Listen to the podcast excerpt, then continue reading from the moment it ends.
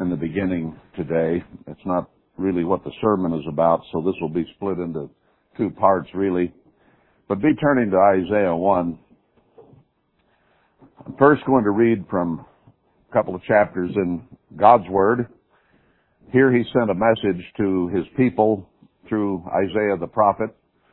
and he says in verse 2, Hear, O heavens, and give ear, O earth. He's writing to Israel, but this is something that everybody needs to hear. For the Eternal has spoken. I have nourished and brought up children, and they have rebelled against me. Now remember, this isn't just ancient history, this is a prophecy for the end time.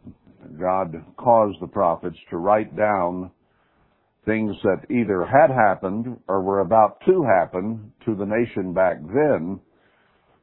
But Paul made it very clear that these things were written for those of, of, of us upon whom the ends of the earth have come and are included here because we are to get the message from them.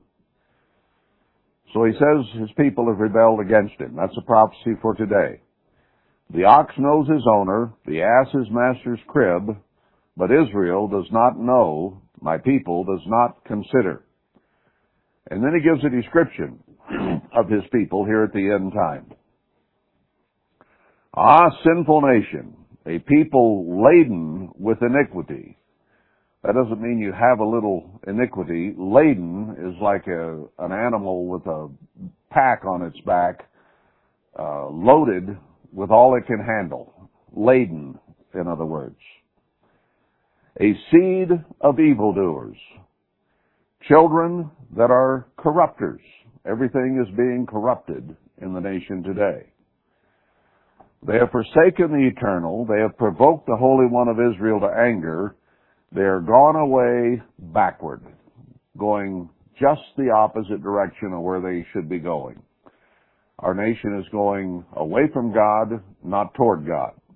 So the direction is entirely wrong. Why should you be stricken anymore? Why will you revolt more and more? No, he says, you will revolt more and more. There's a place where he says, why will you die, O Israel? I think in Jeremiah, or maybe Ezekiel. Why will you die? I think it is Ezekiel. And then he says, the whole head is sick and the whole heart faint. And when he says the whole head he's sick, he's talking about our entire government is sick. Your head is what controls your whole body. And what controls this nation is sick in the head.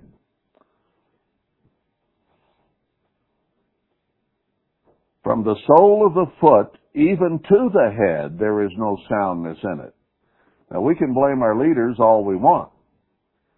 But from the foot, from the bottom up, all the way to the top, there's no soundness but wounds and bruises and putrefying sores that have not been closed. Have you smelled infected sores? Oh, you can hardly stand it. You almost faint sometimes. They can be so bad. They've not been closed, neither bound up, neither mollified with ointment, just raw and open with the filth and the stench thereof. He says, Your country is desolate, your cities are burned with fire. This is partially fulfilled as of this year. We had a lot of burning and looting uh, this past year. And if you think that's bad, wait till the coming year. Because what happened this year of 2020 was basically blamed on shooting a few black people by the cops and it spread pretty wildly and was paid for. Some of the looters were paid for doing what they were doing, the rioters, uh, by people who want to see this country destroyed. Now, it was the prelude to something that is going to get much, much worse. So we're already in it. This prophecy is being fulfilled as we sit here. But it's going to get worse and worse until our cities are burned with fire. Uh, your land, strangers devour it in your presence. We have Chinese moving in, we have uh, Russians moving in, people from all over the world, South America's moving up here.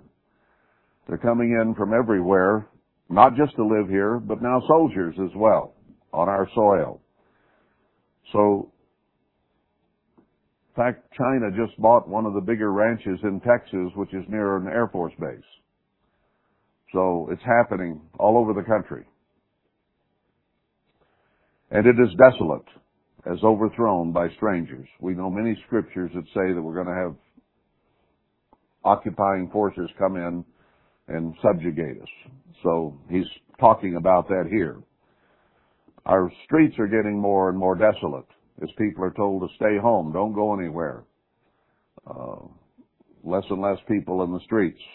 And they're cracking down even more now, saying that it's reviving and now we need to crack down even more so. They're destroying the economy, destroying businesses by the tens of thousands. The daughter of Zion is left as a cottage in a vineyard, and as a lodge in a garden of cucumbers, as a besieged city. Not much left, in other words. He said, except the Lord of hosts had left to us a very small remnant, we had been like Sodom and Gomorrah. And then he calls us Sodom and Gomorrah. Listen to God. He, he likens us to that. And he goes on down and says he's sick of it. Uh, verse 21, how is the faithful city become a harlot? He calls Israel the great whore in Ezekiel 16. He calls her that in Revelation 18. And in Isaiah 1, he calls Israel a harlot. It was full of judgment.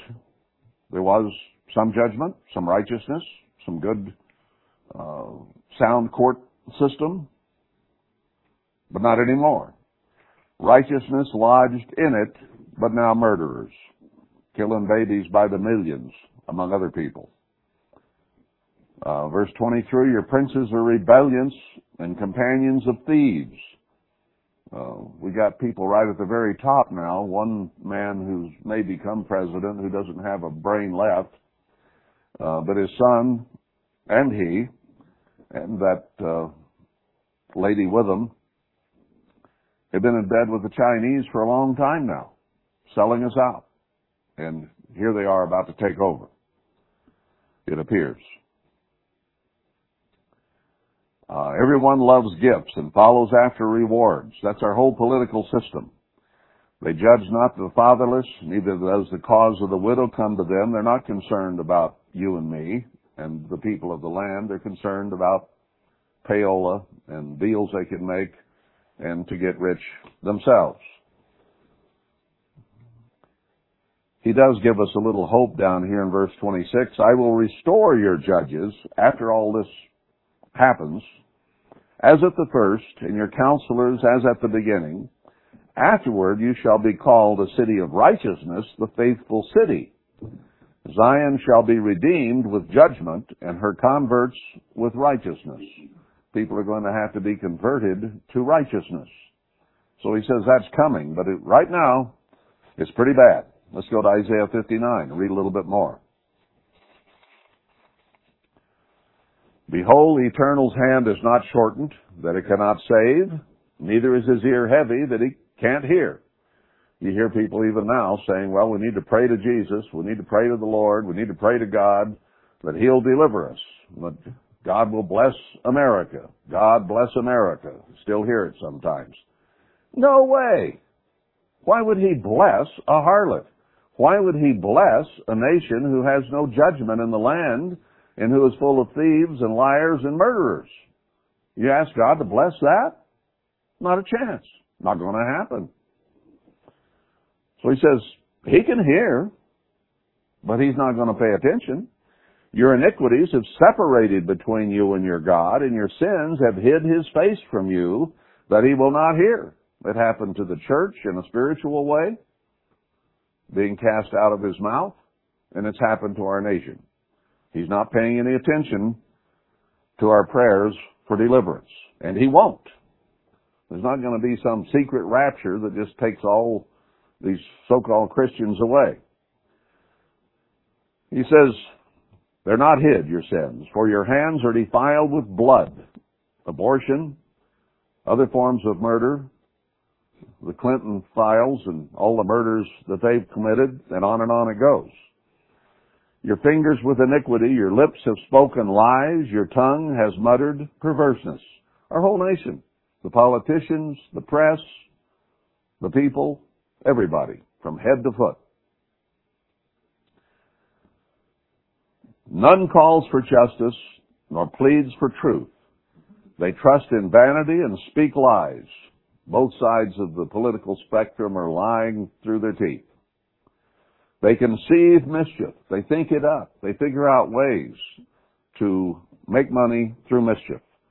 And they bring forth iniquity. They hatch poison spider eggs and weave the spider's web. Wonder if that's the internet. It's full of poison. He that eats of their eggs dies, and that which is crushed breaks out into a viper. So you try to get rid of it, and it just gets worse.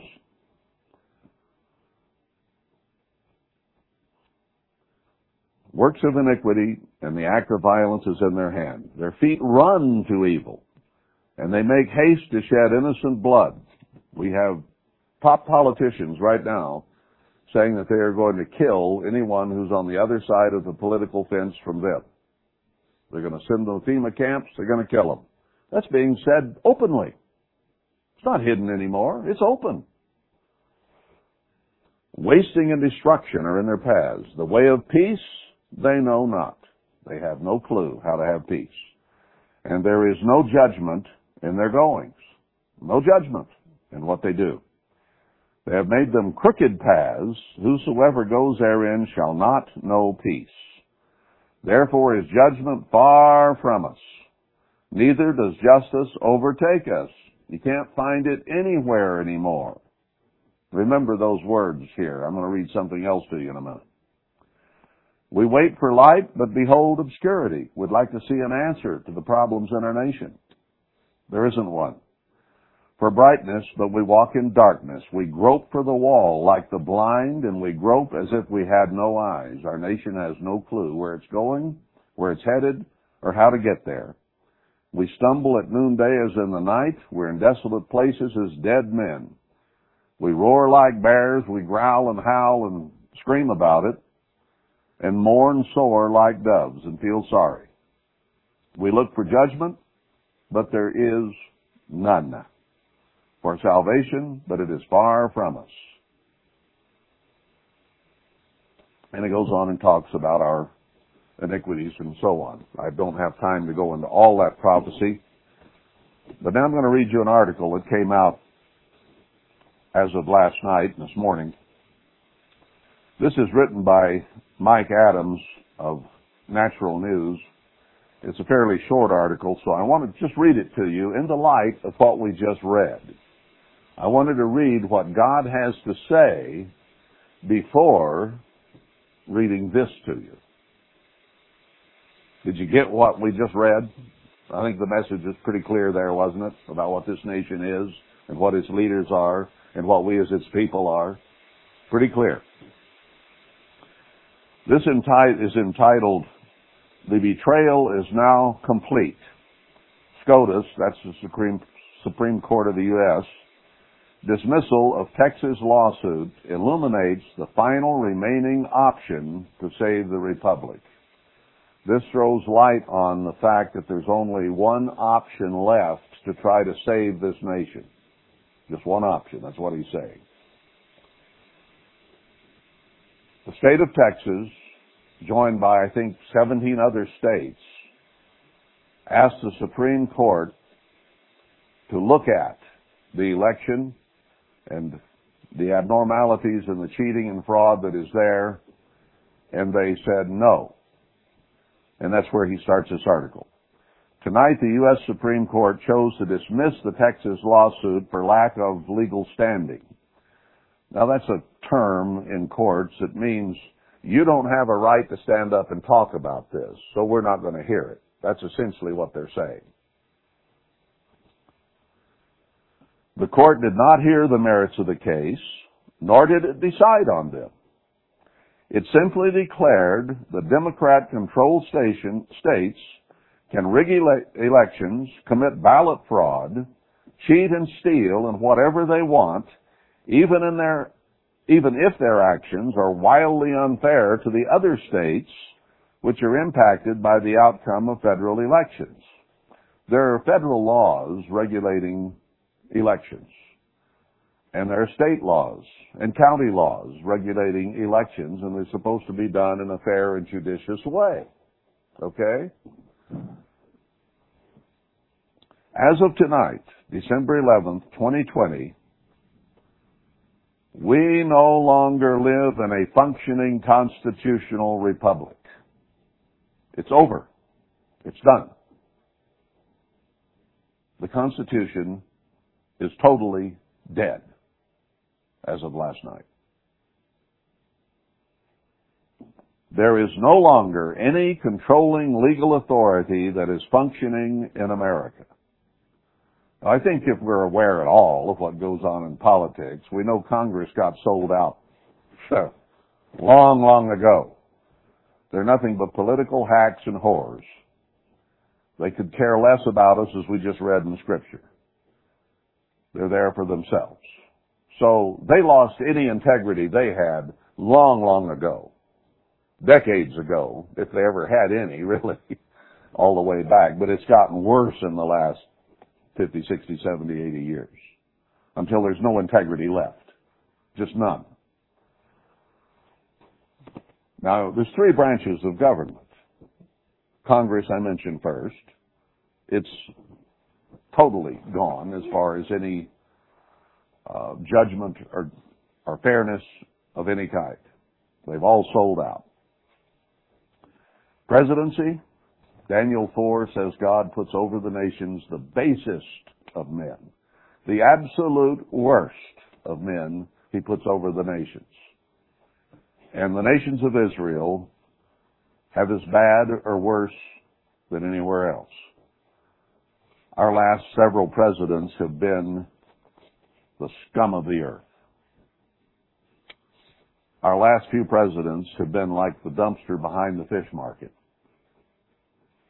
I had a contract in Alaska with a fish processing plant for some time, and uh, all the guts and slurry went out the back door into bins, plastic, big plastic bins, which I had a a lift on the pickup that could pick them up and haul them to the landfill. That was a smell. Oh, rotten fish. The gulls would follow, and I'd go to the landfill and pour all that out. And the gulls would still eat it, but they had to hold their nose to do it. That's bad stuff. That's our presidents. Pedophiles. 12 year old boys and girls that they're after. They kill the babies and molest the 12, 13, 14 year olds. And they lie and steal and cheat and sell us out. All the way back to George H.W. Bush comes first to mind who says we're the Illuminati. We're the illumined ones. We're going to have the thousand points of life that are going to reset the earth and have a one world government. And they've been pretty open about it ever since. So they're part of the beast power. They're part of the communism that is to take over.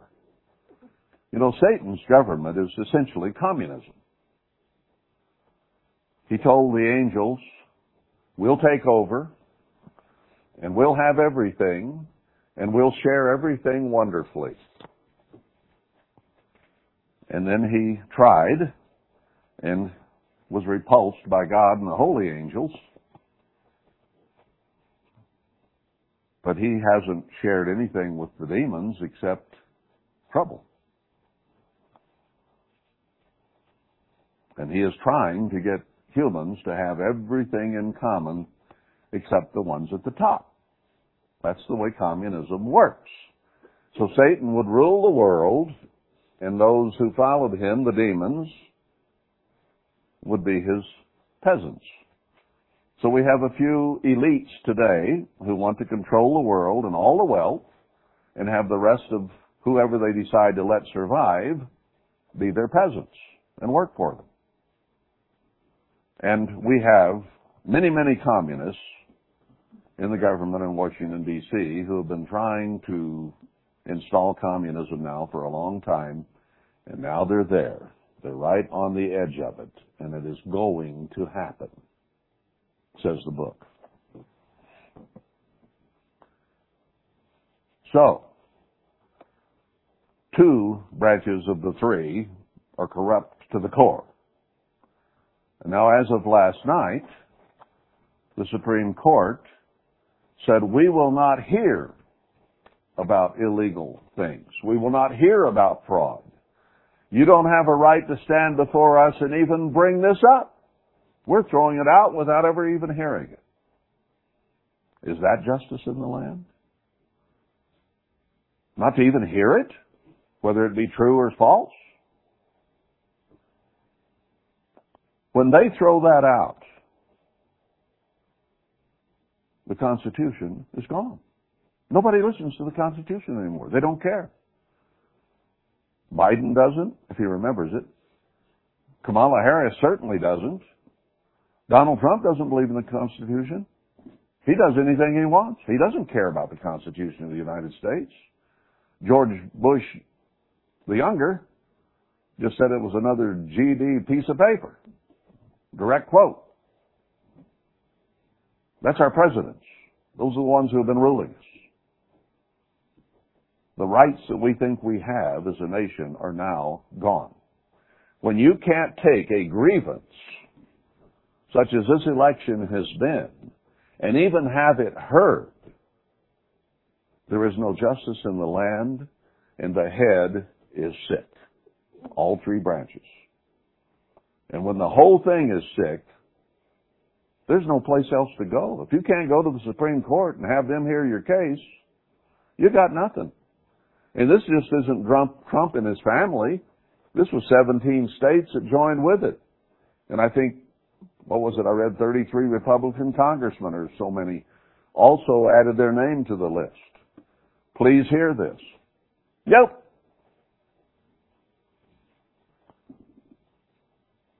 I repeat here, there is no longer any controlling legal authority that is functioning in America.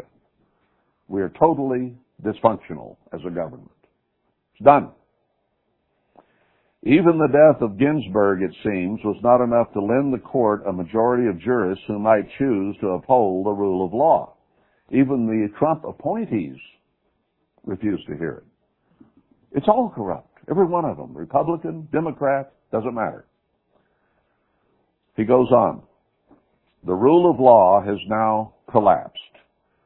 The courts no longer even pretend to function. Censorship is extreme.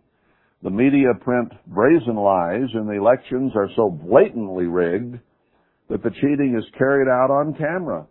Biden even said, we have the greatest machine for fraud in an election that has ever existed. He said that out of his mouth.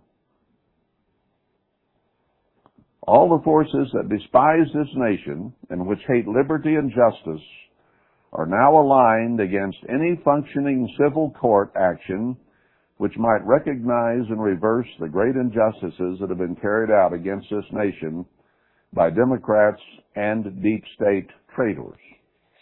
And I would include a lot of Republicans as deep state, traitors as well.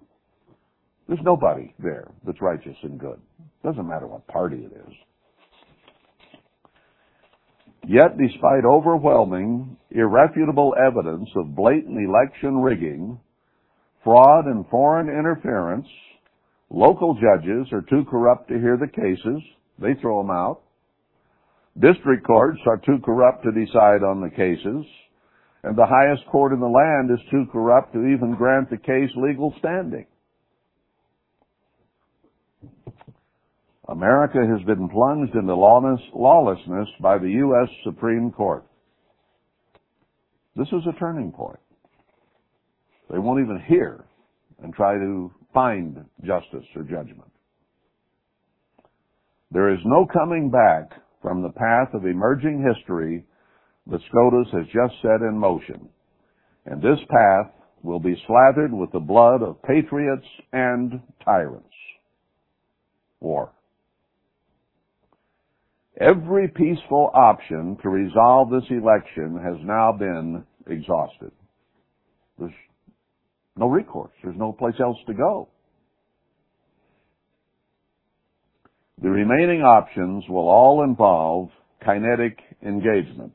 That is, active guns, knives. He says America will now bleed. This is certain. I can read you some scriptures that say that's going to happen.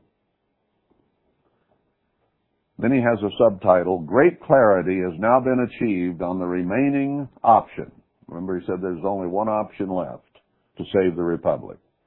Congress won't do a thing, the President won't do a thing, or the so-called President-elect either, and neither will the courts. So there's only one option left if you want to save the Republic. The final option now remaining to save the Republic is President Trump's national security option, which would mirror the actions of Abraham Lincoln during the Civil War. Trump must now declare the fraudulent election to be an act of cyber warfare against America, deploy the military to key cities, and initiate mass arrests of court judges, mayors, governors, election officials, complicit journalists, members of Congress, and everyone else who has colluded in this criminal conspiracy to overthrow the United States of America.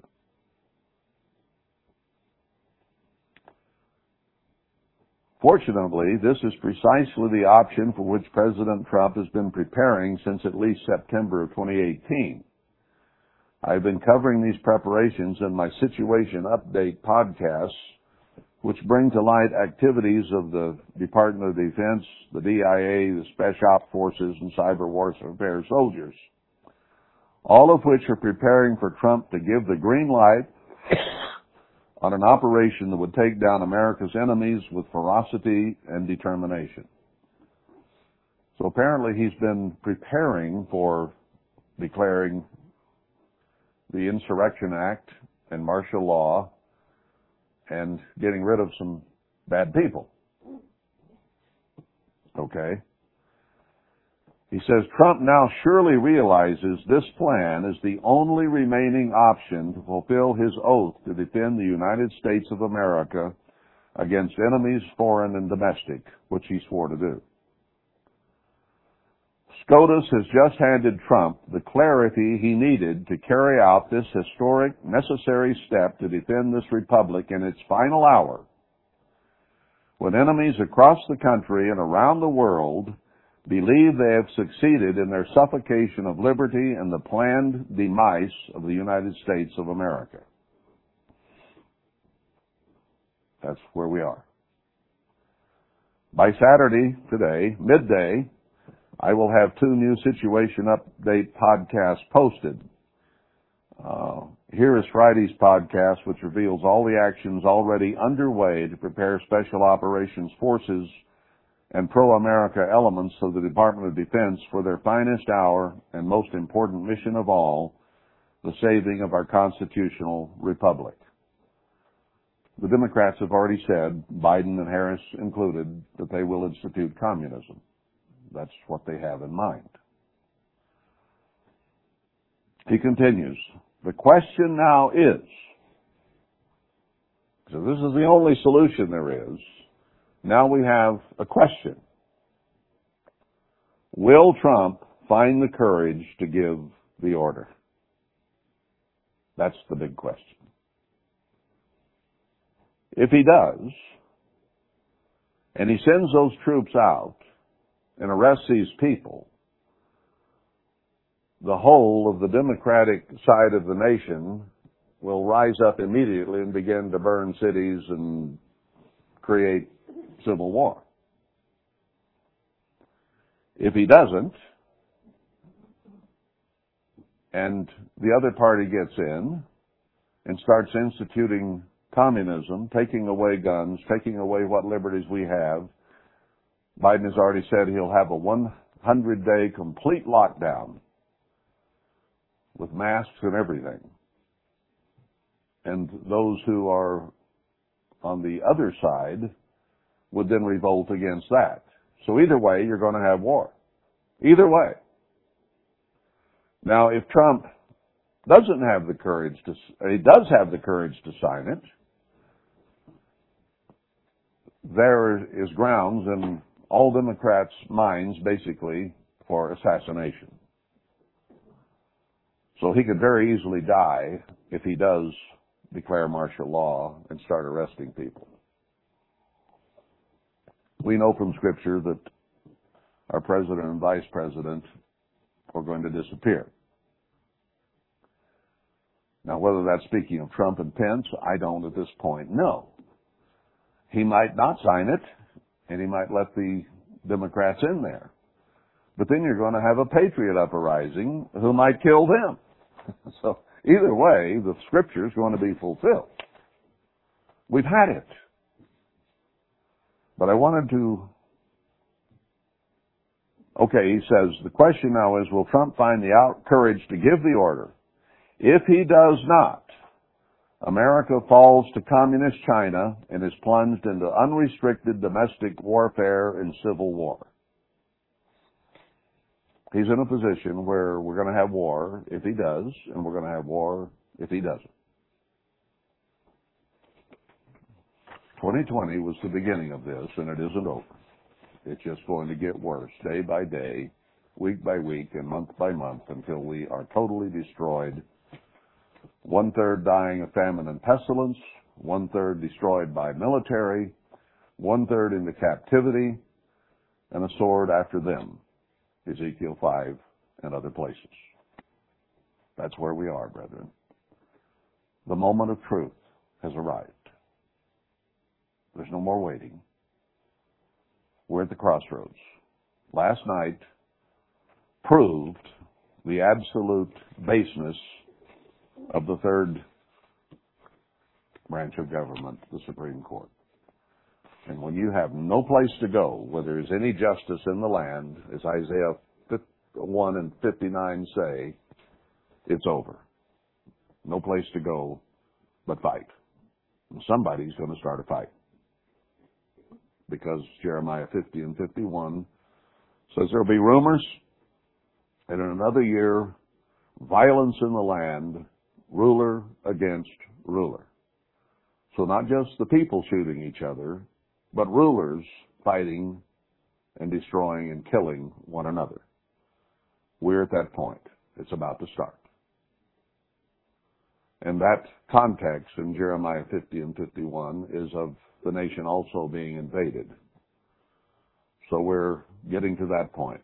And there are Chinese and Russian troops gathering in Canada. They're gathering in Mexico and other parts of South America.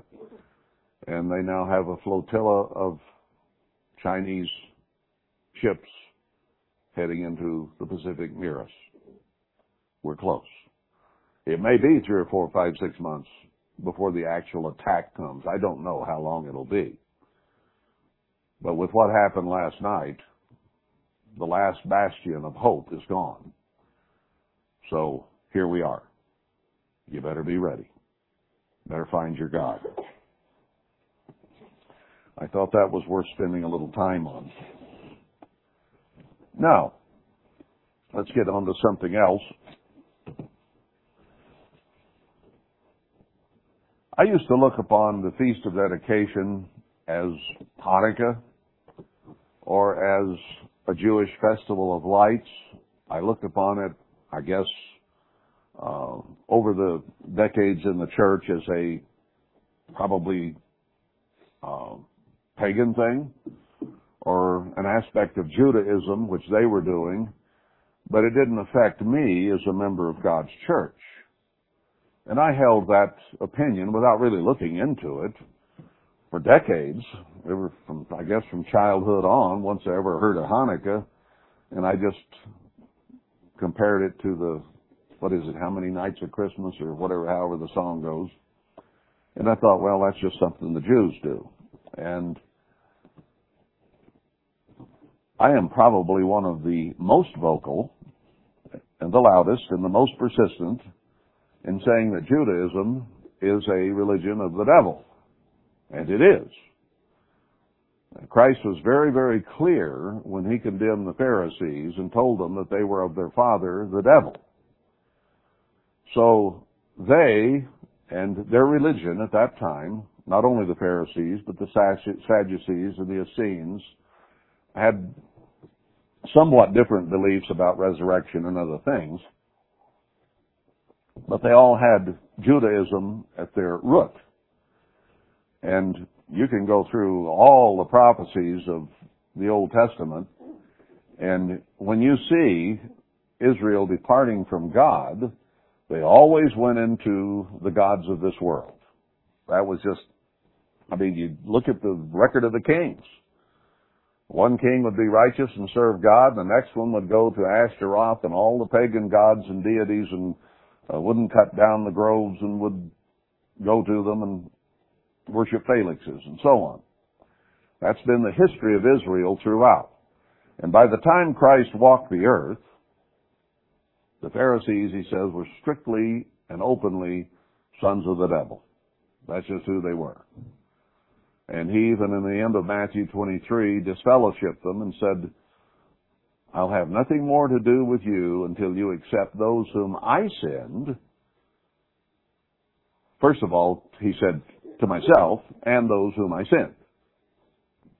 He was about to establish the New Testament church and send the apostles.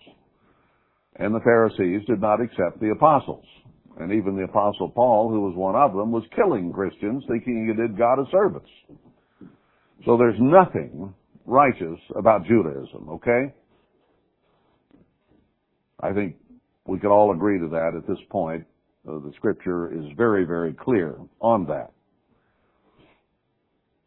But just a very few years ago, uh, I read there in John 10 about Christ being in the temple at the Feast of Dedication.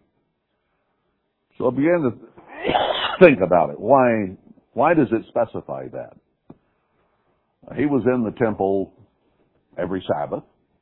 It says several places in there he'd be in the temple on the Sabbath day reading out of the scriptures. So, uh, the Feast of Dedication lasts eight days, so there's a, obviously at least one weekly Sabbath somewhere in there. And it could have been that he was just there on the weekly Sabbath during the Feast of Dedication. Might have been all there was to it. But if it had been just the Sabbath, and the Feast of Dedication didn't matter at all, then why does it mention it? Why is it even in there if it was just the Sabbath and he was there and had nothing to do with the Feast of Dedication. So I began to look into it a bit, and I saw that indeed there's a lot of Jewish tradition there, and Jewish tradition is some of it historically correct, a lot of it is not. Just the wild dreams of some rabbi somewhere. Uh, and written from a Jewish standpoint, even if it is historical, so that they twist and change things to suit what they like. Now they see in the scriptures that there is a calendar. And they understand that it has to do with the moon and the sun. But if the moon and the sun tell them that the new moon is today, and they don't like the day it falls on, they simply change the time. So even though they have a fairly good working idea of how the calendar is, they deny it if they don't like it. They don't do what God says in the heavens. So even though they understand it to some degree, they lean to their own judgment and their own desires instead of just doing what God put up there. They won't do that. So Christ was very correct in condemning them soundly. All right, let's look at this a little bit from the standpoint of the Jews and the things that have happened in the past that are in the Bible. The first thing that came to my mind was the book of Esther. Now the Jews, even to this day, make a huge deal out of Purim and uh, what happened there. Because if you remember the story, Esther was the niece of Mordecai and was a worshiper of the true God, as was Mordecai. So they were righteous Jews in the kingdom, and Mordecai was in the government of those days.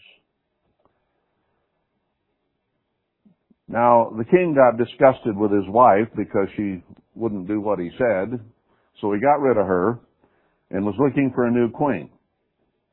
And uh, Esther was a beautiful woman, and she became an applicant to become queen. Um, her her uncle Mordecai was kind of behind this because he was part of the government and he wanted a good queen in there, and he thought, hmm, my niece would be a good one to be the queen. So she became queen. To, to cut the story short, but Mordecai and Esther had a an enemy in the government as well, Haman. And he tried to have them killed, and in fact he hatched a plot to have all Jews killed. He was an Edomite, as I recall. The book of Obadiah is written about the Edomites and their hate for Israel, among other places in Isaiah and so on.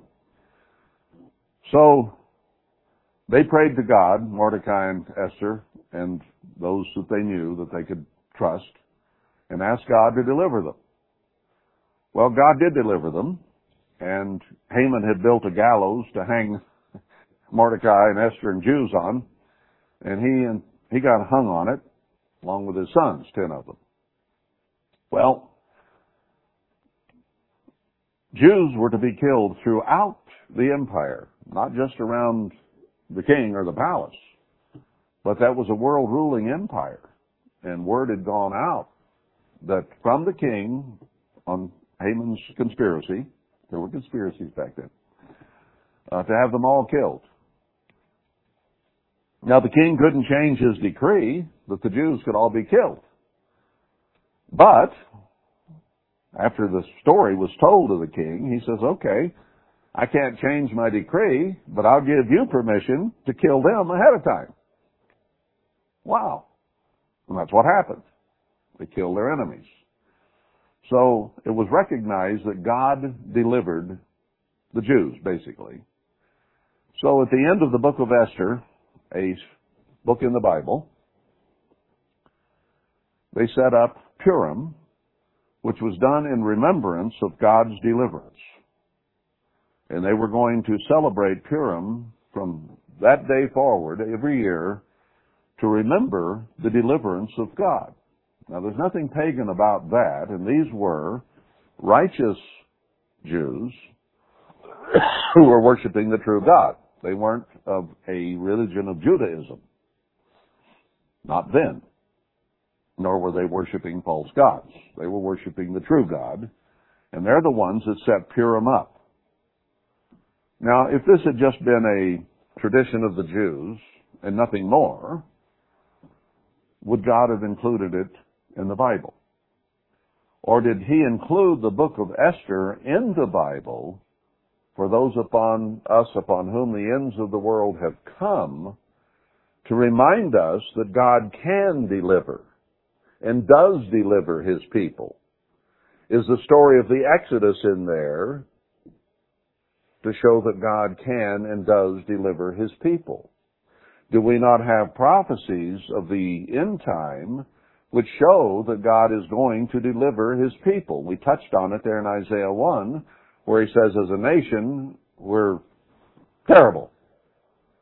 But he says, I will restore and I will redeem and deliver, if you read on down. And I just got to it and, and didn't go on into that. So that story is there as an object lesson for us. That God is there to deliver us if we will serve Him and He will take care of our enemies. Isaiah, Jeremiah, Ezekiel, and the minor prophets are full of that. And Christ Himself preached that in Matthew 24. Pray that you be accounted worthy to escape, that I will deliver you, and so on. So, the book of Esther is something that's celebrated by Judaism today. They make a big deal. They even have a stage play. And they have somebody appointed to be Mordecai and somebody Helen and somebody the king and somebody to be Haman. And when Haman comes on stage, they all hiss and boo and they make a big deal out of it. So it is a tenet and a part of the religion of Judaism. But that's not how it started. That's not how it began. They do keep some traditions of the scripture. They also keep traditions of men. Now, it's our job to sort out what comes from paganism and what comes from God. That's our job. Is to sort it out. Because everything the Pharisees did in Christ's day was not wrong. They kept the Sabbath. That was not wrong. Okay? Is the Sabbath a tradition of Jews because they kept it as a part of Judaism? Still do to this day. They don't keep it right, but they still keep it. Do we throw the Sabbath out because the Jews keep it? No. God instituted it. So, we gotta sort through this and figure out what's the purpose of this? How did it begin? And is it something that God would have us do or not? Can I keep the Feast of Dedication and be comfortable with it? Or do I keep looking over and saying, the eight days of Christmas or whatever it is? Because it's been perverted. I think I commented the other day that this is a festival of lights because apparently there was a miracle where the oil kept burning through the whole time of the dedication of the temple as a miracle. Now that's not established in scripture. It is part of the history or doctrine or uh, tradition of the Jews that that's what happened. Did it happen? I have no way of really knowing. I do know that God does work that way sometimes. Um, 1 Kings 17. Elijah was back there, and God sent him to live with this widow and said, she'll be ready for you and she'll take care of you. And he performed a miracle whereby the oil, she was out of oil, she was out of meal. She only had enough for one small meal. She says, then my son and I are going to lie down and die. And Elijah said, fix me some first. And she did. And then he told her, the oil will not fail, and the meal will not, not go away. And he lived with her for very possibly up to three years in her house with her little son. And the meal never went away. There was always flour in the barrel. Always. There was always oil in the cruse. Now if I use olive oil over there, it's not very long till the bottle's empty and I gotta go refill it. She didn't have to refill it. God caused the oil in the meal to always be there. In Christ's ministry on the earth, He turned five little fishes into enough to feed a multitude and loaves of bread. So He shows in Scripture times when He will, by miracle, cause certain things to happen. So, did He cause the oil to last for eight days so they could have light in the dedication of the temple? I don't know. But I see a precedent that he does sometimes operate that way in scripture. And examples, that's not all of them, of where he's done that kind of thing. Extended Hezekiah's life 15 years. Another good one. His life didn't go away. It continued for 15 years. So, uh, he does things like that. So, That could be part of the uh, pattern that God uses. So I have no reason to doubt it. Now, if it didn't happen and the Jews dreamed it up, it's still not pagan. Didn't have a pagan origin. Now, what about the temple? We're going to get to the New Testament a little bit, and I, I'm going to show you some things in the context that I think could be important. But the Ark of the Covenant, when it was made in the wilderness, when it was finished, they had a big celebration and dedicated the Ark of the Covenant to God, and His glory came there. When Solomon built his temple, we could go back to uh, Nehemiah, well, not Nehemiah, uh, there in Kings. We could go back there and see that when the time came to dedicate that temple, it was a big deal. Lots of sacrifices. Solomon prayed a very long, wonderful prayer at the dedication of the temple. Wasn't anything pagan about it. It was God's temple, and God did come and fill it with His glory. Now, you go to Ezra, Nehemiah, in both cases there, when they finished building the temple in Ezra, they had a dedication and some important things occurred there. Then in Nehemiah, when they had built the wall of Jerusalem, they had a dedication of the wall. So the precedent is in the Bible that anytime anything important is built for God, that there is a dedication of it. Okay? And that it is a big deal because it's dedicated to the great God. Now when Herbert Armstrong built the, the uh, auditorium in Pasadena, he had a plaque made that was on the side of the building that called it the House of God. It didn't have a pagan origin. It was built by pagan builders, I guess. But it was conceived because of the scriptures and having a place to go worship God. And he called it the house of God. Ezra calls it the house of the great God the temple that was built in his day. So we do have precedent throughout for uh, those dedication ceremonies, and they were planned ahead of time as a point as well to make. They didn't just finish it and then say, "Oh well, let's let's gather up and have a party." You bake a cake, and you know, no, they had it all planned well ahead of time. When this is finished, it's going to be a big deal. Now you can read in the book of Ezekiel, chapters 40 through 48, about the temple that is to be built here at the end time, and you will find that it is a future prophecy coming up very shortly now, where another temple will be built. Temple has to be built, Jerusalem has to be built, just as in the days of Ezra and Nehemiah, and it now appears that they'll be built, to me, together at the same time, 70 week prophecy. Uh, not the temple and then Jerusalem as I thought could happen when we had more time. But now as I see time getting short in this country and this world coming apart, uh, it appears that with the time that I believe is remaining, uh, they probably will be built simultaneously and then desecrated soon after. But the point I was going to make is that there is also going to be a dedication of this end time temple. So there was a dedication in all the past ones. There's going to be a dedication of another one in the future. Now, let's get on to the New Testament. I want to go first of all to John 7. Doesn't have anything to do with the Feast of Dedication, except I want to make a point here. As I said before, Christ went to the temple normally on the Sabbath and read the scriptures. Uh, did that from childhood on. And here in John 7, verse 37,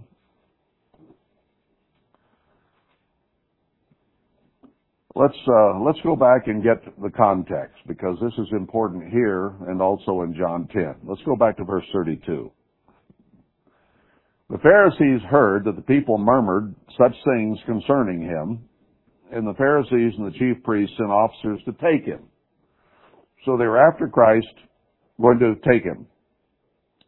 Then said Jesus to them, Yet a little while am I with you, and then I go to him that sent me. Now there's a message here. Why did he say this? They were always after him, trying to take him, trying to kill him, trying to stone him, trying to get rid of him. Why did he say that? I'm going to go to him that sent me. You shall seek me and shall not find me. Now he knew who he was, right? He knew he was the Son of God. He knew he was going to his Father and that he would come back again to save people. So he's telling these people, I'm not going to be around. I'm not going to be available to you. Is he available to the world today? No. He said, I don't hear sinners. They're in sin. We just read about our nation and where it is, and he will not hear us. He, Jeremiah said, don't even pray for this people. They're not going to listen. They're not going to repent. You're wasting your time to go to our Father in heaven and ask Him to bless America because it ain't happening. And they will not repent. God's already said that. And His judgment was final, I believe, in 2017 when the shadow passed over the nation at noon. I believe that happened. So he's making a statement here, and this has to do with the plan of salvation as we're about to see. You'll seek me, but you won't find me. And where I am, you cannot go. Then said the Jews among themselves, where will he go that we'll not be able to find him? They didn't understand anything about the plan of God. Will he go into the dispersed among the Gentiles and teach the Gentiles? Is he going to leave us alone and go talk to the Gentiles? What manner of saying is this that he said, You shall seek me and shall not find me, and where I am, there you cannot come. Then he gets into the last great day of the feast. In the last day, that great day of the feast, Jesus stood and cried. Now he was in the temple. He would have been in the temple on the last great day of the feast, because he always was. He said, If any man thirst, let him come to me and drink. When is that going to be? The great white throne judgment. He has just told them, I'm going away and you can't follow me and you can't go where I come. You won't be able to find me. And the world has been in that position ever since. And only the church understands the plan of God in the holy days and that salvation will not be offered in general to mankind until the great white throne judgment. Well, the millennium for a few. But essentially the great white throne judgment is when these people will come up because they're all dead now. They won't live into the millennium. So he's talking about them and everybody that's followed and everybody before. We understand that. But the context here is saying salvation is not open to you. You can't come to me. We know John 6:44. No man can come except the Spirit of the Father draw him. You could not come to God unless God opened your mind and drew you to Him. You wouldn't be here today if He hadn't. Okay? We understand that. We know that. So, he told us a lot about the meaning of the last great day in one sentence. He cried aloud, saying, If any man thirst, let him come to me and drink. That will not be available until the great white throne judgment. It's not available now. He still has to call those whom he will work with now. Then he opens it to any and everybody. That's what his message was on the last great day, because that's the meaning of the last great day. Anybody can come. Anybody that wants to is welcome. Come.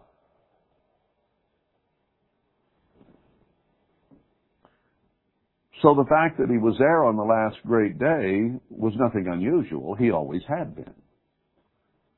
But now he was preaching and explaining his purpose. So this became a very important one to include. It isn't included in the rest of them that he was there, but on this one it was because of what he had to say. Now consider that. It is mentioned briefly, one verse. But the context is the message and leading up to the message that he gave. He said, you can't come. But when the last great day and the meaning of it comes, then anybody can come, including you. Okay? He that believes on me, as the scripture has said, out of his belly shall flow rivers of living water. By this spoke he of the Spirit, which they that believe on him should receive, for the Holy Spirit was not yet given, because he was not yet glorified. So it hadn't even been offered to a church yet. Okay? Hadn't been offered to anybody, the new covenant, salvation. Only the old covenant had been offered. So here he's saying, there's coming a time when you can all be part of it, but you can't right now. But there'll be a time when the Holy Spirit is available to anybody who seeks it. And out of them will come the living waters, His Word, the water of the Word. So the context here and what he actually said is very important to the reason it was said on the last great day. Okay? I'm giving you a principle here. It has nothing to do with feast of dedication except a principle of looking at the context and what Christ had to say at that time about that day. That becomes important, and this is a good example of that. Now let's go to John 10. John 10. Now here's the one verse down here in verse 22, which just says, And it was at Jerusalem the feast of the dedication, and it was winter, showing that it's the feast of dedication comes in the winter period of time. And Jesus walked in the temple in Solomon's porch. So he was there on the Feast of Dedication, and he walked on Solomon's porch. That's all it tells us about it. Now again, he was always there on the weekly Sabbath. So that would not have been anything of great note. So why was he at the Feast of Dedication and why at the Feast of Dedication was he in the temple walking on Solomon's porch? Why is that included? It's in the Bible. It's part of God's Word. We're to live by every word of God. We're to walk as He walked. We're to do as He did. And that's what He was doing. Okay? If that's what He was doing, and I'm to do everything and live by every word of God, is it possible I ought to be doing that? Since that's what he did. The question. Now, why is this mentioned? Just like him speaking on the last great day of the feast, why is it mentioned? And we saw in the context, it was mentioned because he was telling those people, you can't come to God, and you can't come to me, and you can't go where I'm going, but there's coming a time, pictured by the last great day of the feast, when you can. Anybody can. So the reason that he mentioned these things was because it was the last great day, and that's what the meaning of the day was. Okay? I'm repeating, I know that.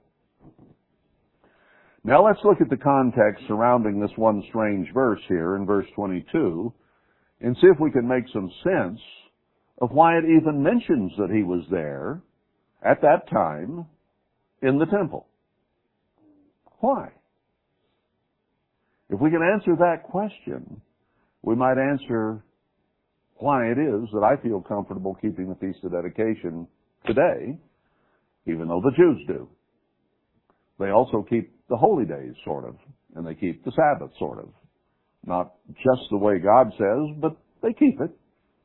I'm not going to throw out the feast, the Sabbath, and the holy days because the Jews keep them. I'm going to keep them because God says keep them. Now those are commanded assemblies. The Feast of Dedication is not. Unless you believe the command where it says, live by every word of God, and all scripture is here for correction, uh, instruction in righteousness, and so on. All scripture. This is part of scripture. But I won't just beat you to death with that. Let's go back and examine this context. Verse 1 of chapter 10. Truly, truly, I say to you, he that enters not by the door into the sheepfold, but climbs up some other way, the same as a thief and a robber. Now, let's consider the last couple verses of chapter 9 before we go on with this. Verse 40, some of the Pharisees which were with him heard these words that he'd been preaching and said to him, Are we blind also? Because he'd been saying people are blind. Jesus said to them, If you were blind, you should have no sin. But now you say, We see, therefore your sin remains. You think you can see? Okay, you see your sin. It's still there. So he's talking here to, again, the Pharisees. And he says, truly, truly, I say to you. So he's telling them, he's the shepherd, and there's no other way. Okay? They think they could go to Moses. They thought they could do this or they could do that. But he says, no. There's only one way. That's through me. He'll reiterate that as he goes. He that enters in by the door is the shepherd of the sheep. To him the porter opens, and the sheep hear his voice, and he calls his own sheep by name and leads them out. He knows us all. He called us by our names. he counts our hair, and so on. A stranger will they not follow, but will flee from him, for they know not the voice of the stranger. You can have animals that'll come to their master, their shepherd, and they're afraid of other people. I've seen it with my own flocks. I don't know you. Zoom. So he's using a pastoral analogy here, the sheep, and he calls us sheep. He was the Lamb of God himself. This parable spoke Jesus to them, but they understood not what things they were which he spoke to them. They didn't want to accept him as a shepherd and they didn't consider them his sheep. They, said, what in the world is he talking about? This, what's he telling us this sheep story for? Well, let's find out. So he said to them, Truly, truly, I say to you, I am the door of the sheep. Now they knew that ancient Israel had been called the lambs or the sheep of God. So he says, I am the door of the sheep. You confused? I'm it. Okay? Oh, you're it. Think they're going to believe that? All that ever came before me are thieves and robbers, but the sheep did not hear them. I am the door. By me, if any man enter in, he shall be saved, and shall go in and out and find pasture. He'll find what he needs to flourish, flourish and thrive. The thief comes not but to steal and to kill and to destroy, which they were. I am come that they might have life and that they might have it more abundantly. I'm here to bless my sheep and help my sheep. And you can't be one of them unless you come to me. I am the good shepherd. The good shepherd gives his life for the sheep. What was he going to do? He was going to die for whom? Not them. And he wasn't dying at that time for anybody in the past. Because he said on the last great day, those people aren't going to be saved till the great white throne judgment. So who was he talking to that would come to him? From the time he established the New Testament church, he's talking here about those sheep who would come to him and to the apostles whom he sent. And the Pharisees weren't going to be accepting him or the apostles. So he's giving them a lesson here. They didn't get it, but that's okay. I'm going to give my life for the sheep. And then he was crucified. He that is a hireling and not the shepherd, whose own the sheep are not, sees the wolf coming and leaves the sheep and flees. And the wolf catches them and scatters the sheep. Satan's a wolf. He scatters sheep wherever he can. God's sheep, if he can. Prophecies about the end time say that Satan's going to come after all those who have the Spirit of God. Daniel, Revelation 12, and so on. The hireling flees because he's a hireling and cares not for the sheep. I'm the good shepherd and know my sheep and am known of mine. I know my sheep and my sheep know me. You, go, you want a God sheep? Does God know you? Do you know him? He's talking about us here. As the Father knows me, even so know I the Father, and I lay down my life for the sheep. He died for you and me. Other sheep I have, which are not of this fold, them also I must bring, and they shall hear my voice, and there shall be one fold and one shepherd. Now he was going to call some sheep then, but he says, I have others to come later. That's what he said on the last great day of the feast. Everybody can now come. That fold is for the future. But I'm talking about dying now for the sheep that I am about to call. That's the context. Therefore does my Father love me because I lay down my life that I might take it again. No man takes it from me, but I lay it down of myself. He could have gotten away, but he was a willing sacrifice. I have power to lay it down, and I have power to take it again. His Father would resurrect him. This commandment have I received of my Father. He had a guarantee from Dad. You die, I'll resurrect you. Everything's going to be okay. Now there was a division there for, again, among the Jews for these sayings. Many of them said, he has a devil. He's demon possessed. He's mad. He's crazy. Why do you listen? Others says, these are not the words of him that has a devil. Can a devil open the eyes of the blind? And he had been healing people and opening people's eyes. And it was at Jerusalem, the feast of the dedication, and it was winter. Now, why is that inserted in here, actually in the middle of this story? He's not done with this story yet. It will continue down here. But a specific point is made of when he was telling this story. The Feast of Dedication. now he was about to do what? He was about to build a temple. The New Testament temple. Ephesians 2.20. Keep your finger here. I'll go back and read it to you. You don't have to turn to it.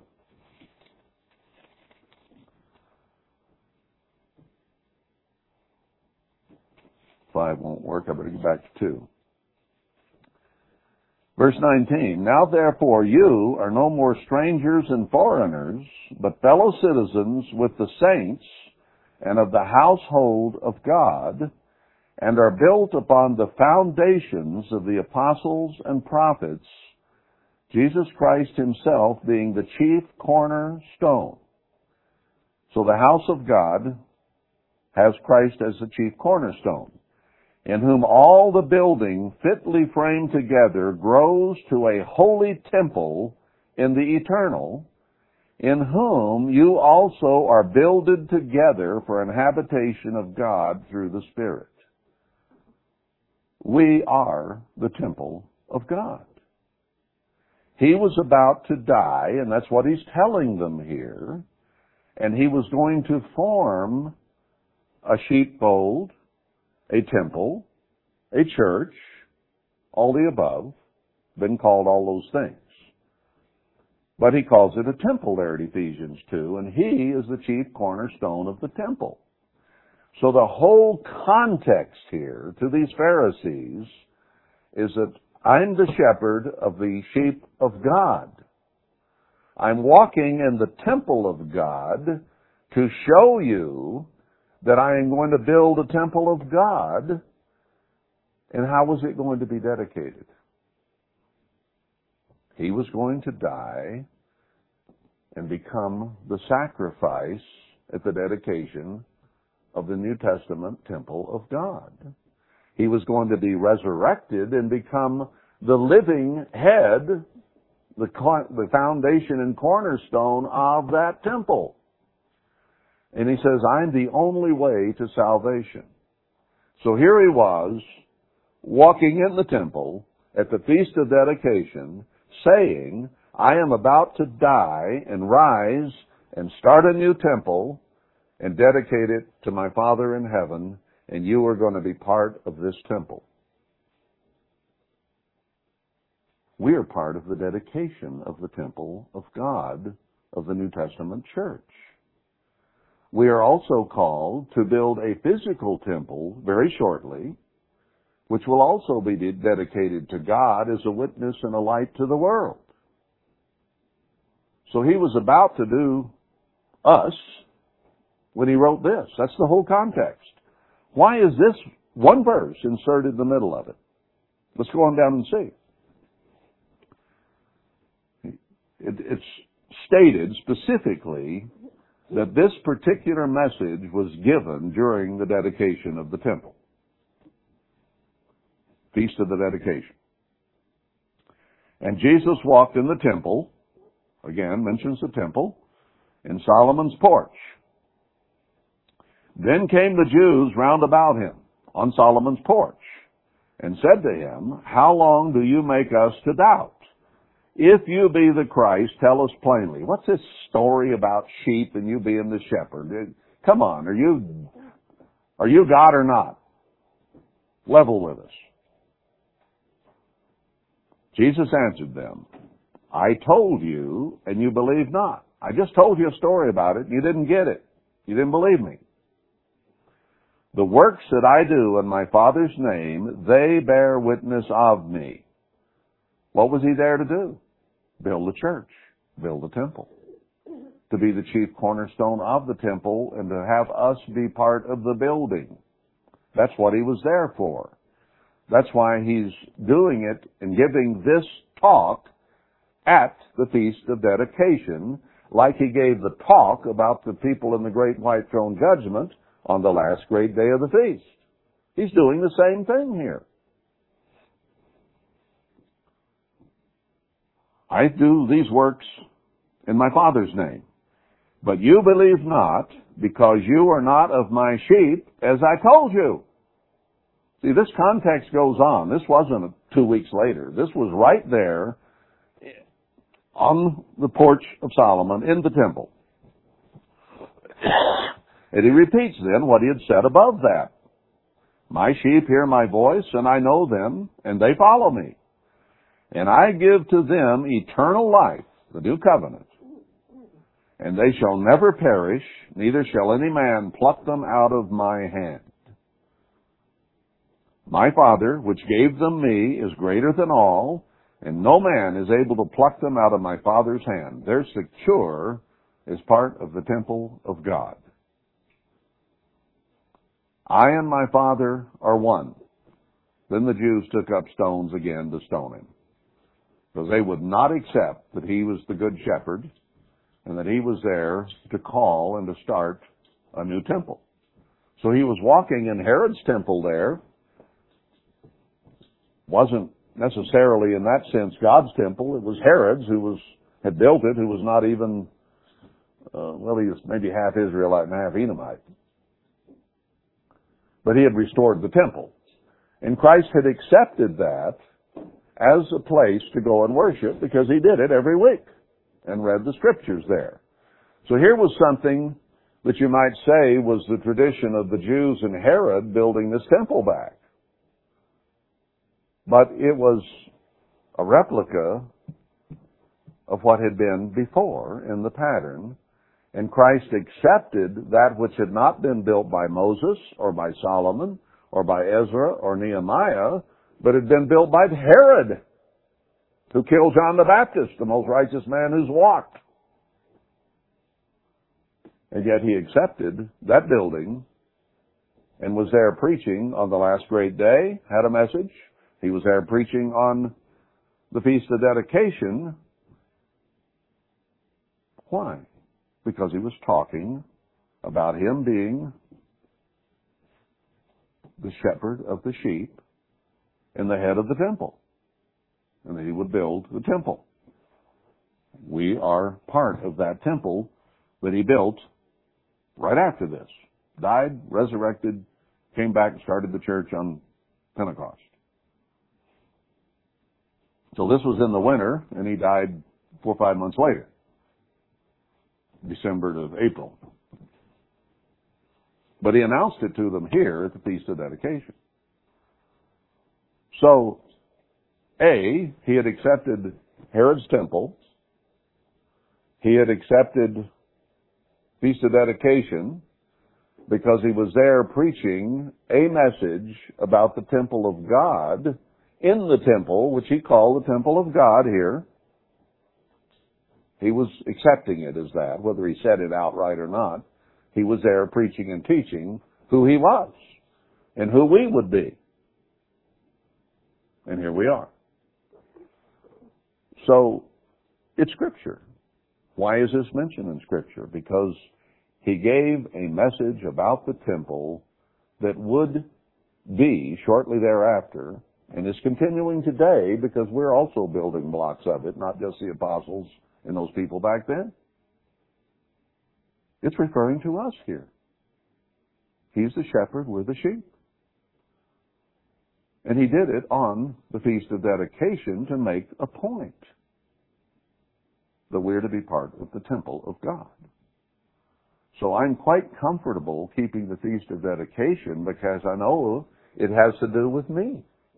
It has to do with you. It has to do with anybody who is a sheep of the great shepherd is who it has to do with.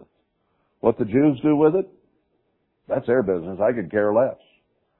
How they keep the Sabbath, that's their business. I keep it different. I keep the holy days, keep them different than they do. I keep them on different days than they do, quite frequently. I keep the feast of dedication because I'm one of the lambs of Christ who's the great shepherd, and he preached this sermon to them at the feast of dedication in the temple of Herod, and therefore, to me, it has validity. It's part of scripture. It doesn't have to do with Jewish tradition, it's part of scripture. Same with Purim. God delivered Israel, who worshiped Him, and it was established there, and it was given, the dates are given for us, and it's been made a book of the Bible, and that's all it's about, is God delivering His people, and they, His people, set it up to be remembered forever. And since they did, and they were worshiping the true God at the time, I keep Purim because it's part of the Word of God, and I live by every word of God as best I can, and the book of Esther is in it. And He has promised me deliverance in the future. So if God made Purim part of the Bible, I don't care how the Jews keep it. I don't care if they hiss and boo at Haman. That's their business. I keep it because God delivered His people. I keep it because He's going to deliver you and me pretty soon. And there is a historical precedent for it to show that he can do. And did he or did he not keep the oil in the lamps burning for eight days? I don't know. But he kept the oil and the meal coming to the widow and to Elijah, and he fed the fishes, and there's precedence in the Bible for Christ doing that kind of thing. And if it didn't happen, then Christ still preached this sermon on the Feast of Dedication. And if it did happen, he's the one that kept them burning. So either way, I have to look at the context here, see what he preached, when he preached it, and where he preached it, because it becomes very, very important. That verse 22 and 23 did not need to be there just to tell the story about him being the shepherd. It's interjected right in the middle of the story. They came to him, he gave them the story, and he made it very plain when it was and what he was doing and where he was doing it, and then he finished the story. So it's part and parcel and part of the context of one of the most important teachings that Christ ever gave, right here in John 10. So I've never explained it that way quite, and I never quite understood it that much. But I think it's become more clear to me why, just reading this in context, and I'm quite comfortable with it. So that's why we're doing it today. If there's, I mean, this is something that we didn't do in Worldwide Church of God. It's something no one considered important, and I myself considered it, eh, just the Jews. But I think as I read this, I find out, oh, it's more than just the Jews. And what the Jews do is unimportant, but what I do is important. And if it's in this book, then I might better think about it. You know, what I mean? To live by every word of God, well, whatever's in there, I better think about it. Okay, I'm way over time. Let's quit. So you got two sermons for the price of one.